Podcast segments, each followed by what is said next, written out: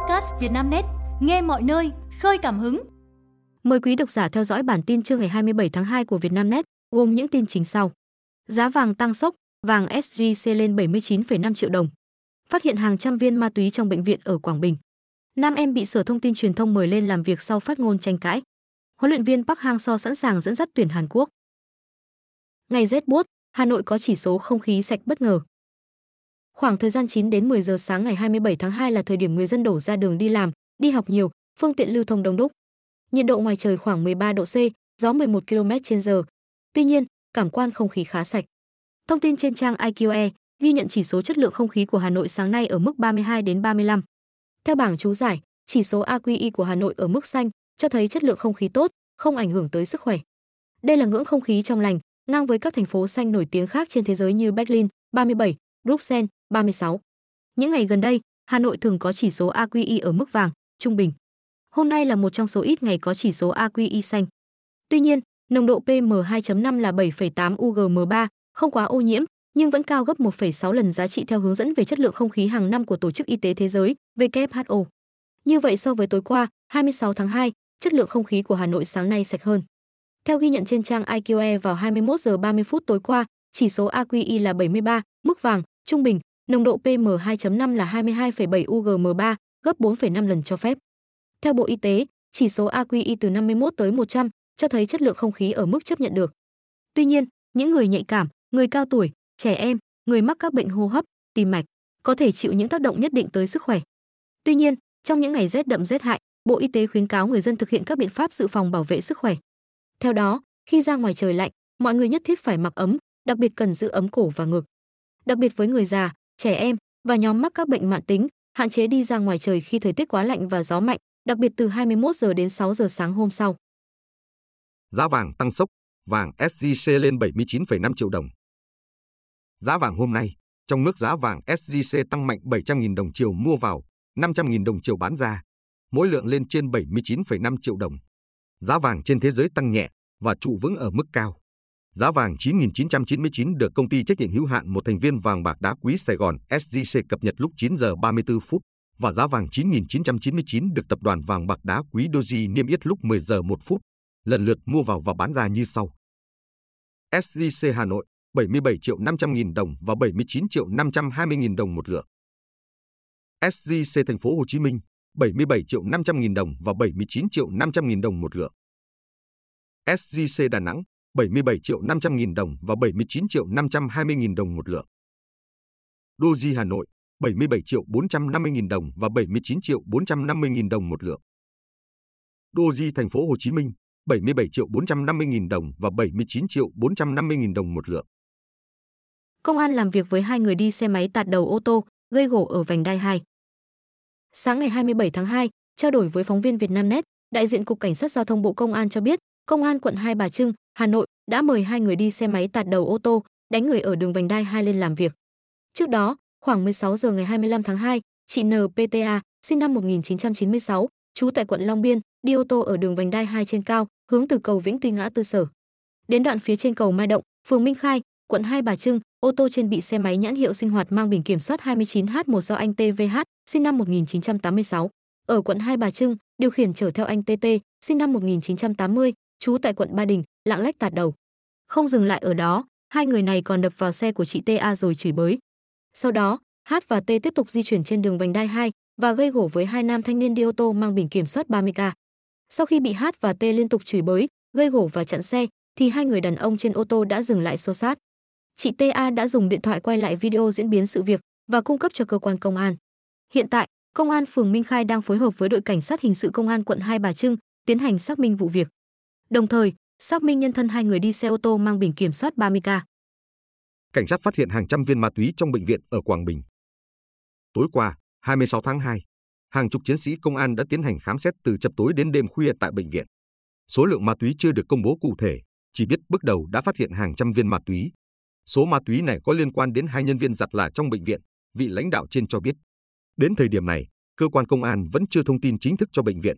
Phía bệnh viện chỉ nắm thông tin từ tổ bảo vệ. Bệnh viện Hữu nghị Việt Nam Cuba Đồng Hới là bệnh viện cấp 1, trực thuộc Bộ Y tế, là bệnh viện lớn nhất ở tỉnh Quảng Bình. Nam em bị Sở Thông tin Truyền thông Thành phố Hồ Chí Minh mời lên làm việc sau phát ngôn tranh cãi.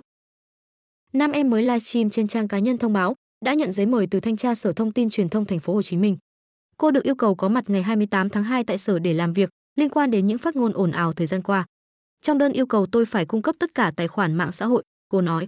Người đẹp còn gửi lời chào tạm biệt khán giả trên sóng livestream. Trước đó, nam em gây dậy sóng mạng xã hội vì liên tiếp tổ chức livestream.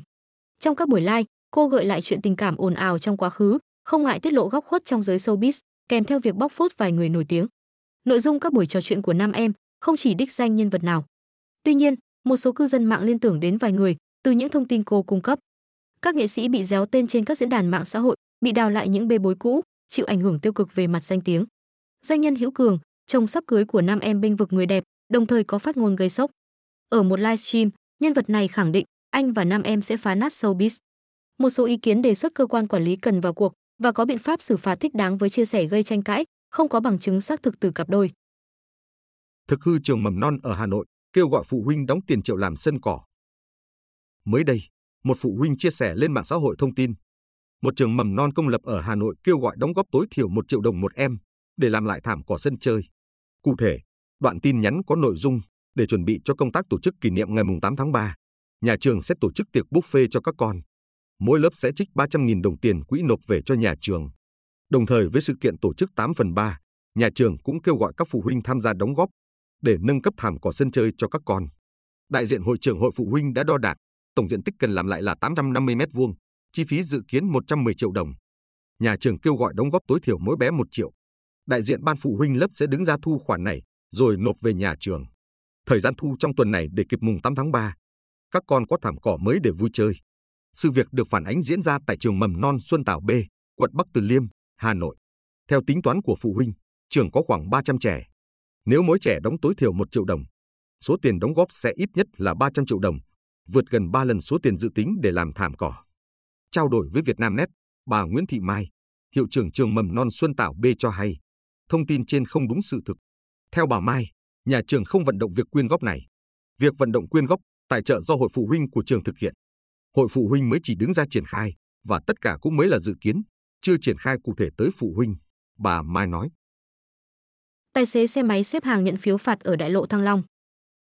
Sáng ngày 27 tháng 2, đội cảnh sát giao thông đường bộ số 6, phòng cảnh sát giao thông công an thành phố Hà Nội lập chốt xử lý xe máy đi vào cao tốc đại lộ Thăng Long tại lối ra đường Cương Kiên, phường Mễ Trì, quận Nam Từ Liêm. Sau khoảng 20 phút, tổ cảnh sát giao thông đã dừng, kiểm tra 4 tài xế xe máy đi vào cao tốc. Đáng chú ý, có những người bất chấp nguy hiểm khi chở theo trẻ em. Tài xế NBH, sinh năm 1993, trú tại Hoài Đức, Hà Nội thừa nhận, bản thân anh biết điều khiển xe máy vào đại lộ Thăng Long là rất nguy hiểm, nhưng vì vội công việc nên chấp nhận. Tôi cũng không biết mình sẽ bị xử phạt thế nào, nếu biết bị phạt đến 2,5 triệu đồng thì có lẽ đã không vi phạm, anh Hát nói. Bên cạnh lý do có việc gấp thì nhiều người cho biết đi vào cao tốc do thói quen. Theo tài xế Vi Tính, sinh năm 1980, trú tại Quốc Oai, Hà Nội, do nhìn thấy nhiều người đi xe máy khác cũng lưu thông trên tuyến nên đi theo. Tôi làm bảo vệ, lương được hơn 6 triệu đồng, hôm nay bị cảnh sát giao thông xử phạt 2,5 triệu, gần bằng nửa tháng lương. Sau lần này tôi sẽ không tái phạm để đảm bảo an toàn cho mình và người tham gia giao thông khác, tài xế nói.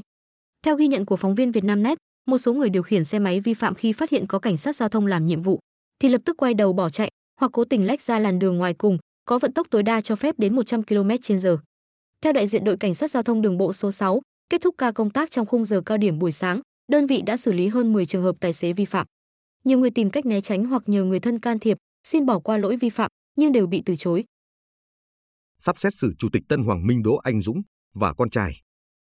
Tòa án Nhân dân thành phố Hà Nội vừa có quyết định đưa ra xét xử sơ thẩm vụ án lừa đảo chiếm đoạt tài sản xảy ra tại tập đoàn Tân Hoàng Minh. Theo đó, bố con ông Đỗ Anh Dũng, Chủ tịch tập đoàn Tân Hoàng Minh và các đồng phạm sẽ bị đưa ra xét xử về tội lừa đảo chiếm đoạt tài sản vào ngày 19 tháng 3 tới. Thẩm phán Nguyễn Xuân Văn ngồi ghế chủ tọa phiên tòa. Đại diện viện kiểm sát tham gia phiên tòa có các kiểm sát viên Đặng Như Vĩnh, Nguyễn Nhật Tuấn, Nguyễn Đức Long, Nguyễn Thành Lâm, và Vũ Thị Anh Đào. Hơn 20 luật sư sẽ tham gia bảo chữa cho các bị cáo. Trong đó, ông Đỗ Anh Dũng được luật sư Giang Hồng Thanh, văn phòng luật sư Giang Thanh, đoàn luật sư thành phố Hà Nội bảo chữa. Ô tô khách tông xe tải ở cao tốc Nha Trang, Cam Lâm, tài xế và phụ xe tử vong. Hơn 3 giờ ngày 27 tháng 2, xe khách dường nằm biển số Đắk Lắk chở nhiều hành khách, chạy trên cao tốc Nha Trang Cam Lâm theo hướng bắc nam. Khi qua xã Cam Phước Đông, thành phố Cam Danh, Khánh Hòa, ô tô khách đã tông vào đuôi xe tải biển số tỉnh Thừa Thiên Huế, cùng chiều ở phía trước. Cú tông mạnh khiến phần đầu ô tô khách biến dạng, dính chặt vào đuôi xe tải. Tài xế xe khách cùng phụ xe tử vong, hành khách trên xe may mắn thoát nạn, được đưa ra ngoài. Ngay sau tai nạn, đội chữa cháy và cứu nạn cứu hộ khu vực 2 của phòng cảnh sát phòng cháy chữa cháy công an tỉnh Khánh Hòa được điều động tới hiện trường. Lực lượng chức năng đã dùng thiết bị chuyên dụng, banh cắt thủy lực loại bỏ vật cản để tạo lối thoát, đưa thi thể tài xế xe khách và phụ xe ra ngoài. Hiện, lực lượng chức năng đã khám nghiệm hiện trường và đang tiếp tục điều tra nguyên nhân. Huấn luyện viên Park Hang-seo sẵn sàng dẫn dắt tuyển Hàn Quốc đấu Thái Lan. Tờ Osen thông tin, hiện tại, nhà cầm quân được đánh giá cao nhất nắm tạm quyền tuyển Hàn Quốc chính là huấn luyện viên Park Hang-seo. Nguồn này cũng trích dẫn thêm chia sẻ từ đại diện của huấn luyện viên Park Hang-seo, người đang làm cố vấn cho câu lạc bộ bóng đá hạng nhì Bắc Ninh. Huấn luyện viên Park Hang-seo không có ý định làm huấn luyện viên lâu dài đội tuyển quốc gia Hàn Quốc vì quan điểm của ông là để công việc này cho hậu bối tài năng.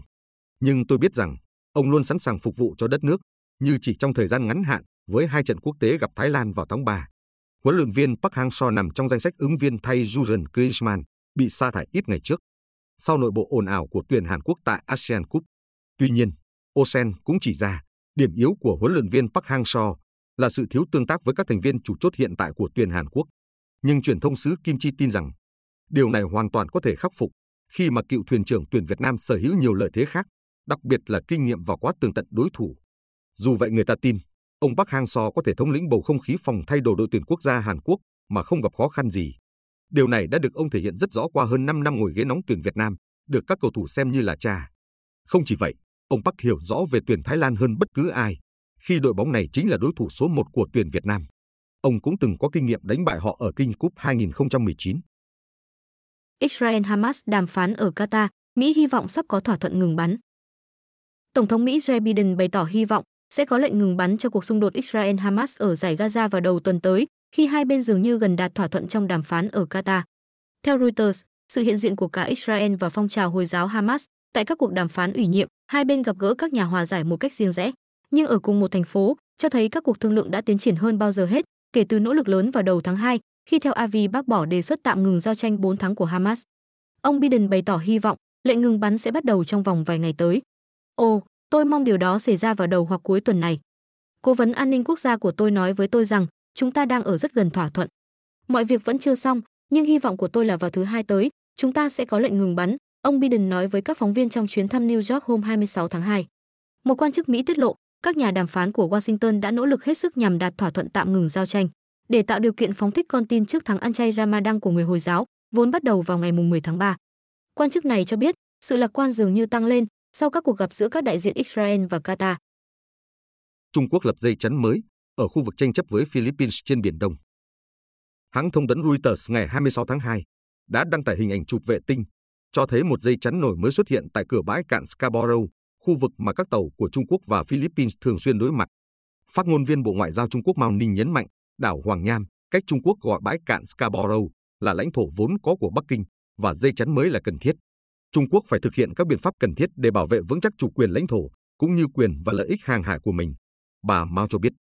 Vào ngày 25 tháng 2, lực lượng tuần duyên Philippines PCG đã công bố hình ảnh cho thấy các tàu của Trung Quốc đang triển khai lắp đặt dây chắn nổi tại lối vào chuỗi dạng san hô hình tam giác của bãi cạn Scarborough. Chúng tôi cho rằng dây chắn được thiết lập để nhắm vào các tàu công vụ Philippines vì họ lắp đặt chúng mỗi khi thấy sự hiện diện của chúng tôi. Ông Jay Tariela, phát ngôn viên PCG cho biết. Scarborough là một bãi cạn nằm cách đảo Luzon của Philippines 230 km và cách vùng biển Đông Nam Trung Quốc khoảng 1.000 km. Trung Quốc giành quyền kiểm soát bãi Scarborough từ Philippines năm 2012. Phán quyết của Tòa án trọng tài quốc tế đưa ra năm 2016 tuyên bố yêu sách của Trung Quốc không có cơ sở pháp lý, nhưng Bắc Kinh không tuân thủ. Quý độc giả vừa nghe bản tin podcast thời sự tổng hợp trưa ngày 27 tháng 2 của Vietnamnet, được thể hiện qua giọng đọc AI của VB. Bản tin được phát sóng hàng ngày lúc 12 giờ trưa. Mời quý vị và các bạn chú ý theo dõi.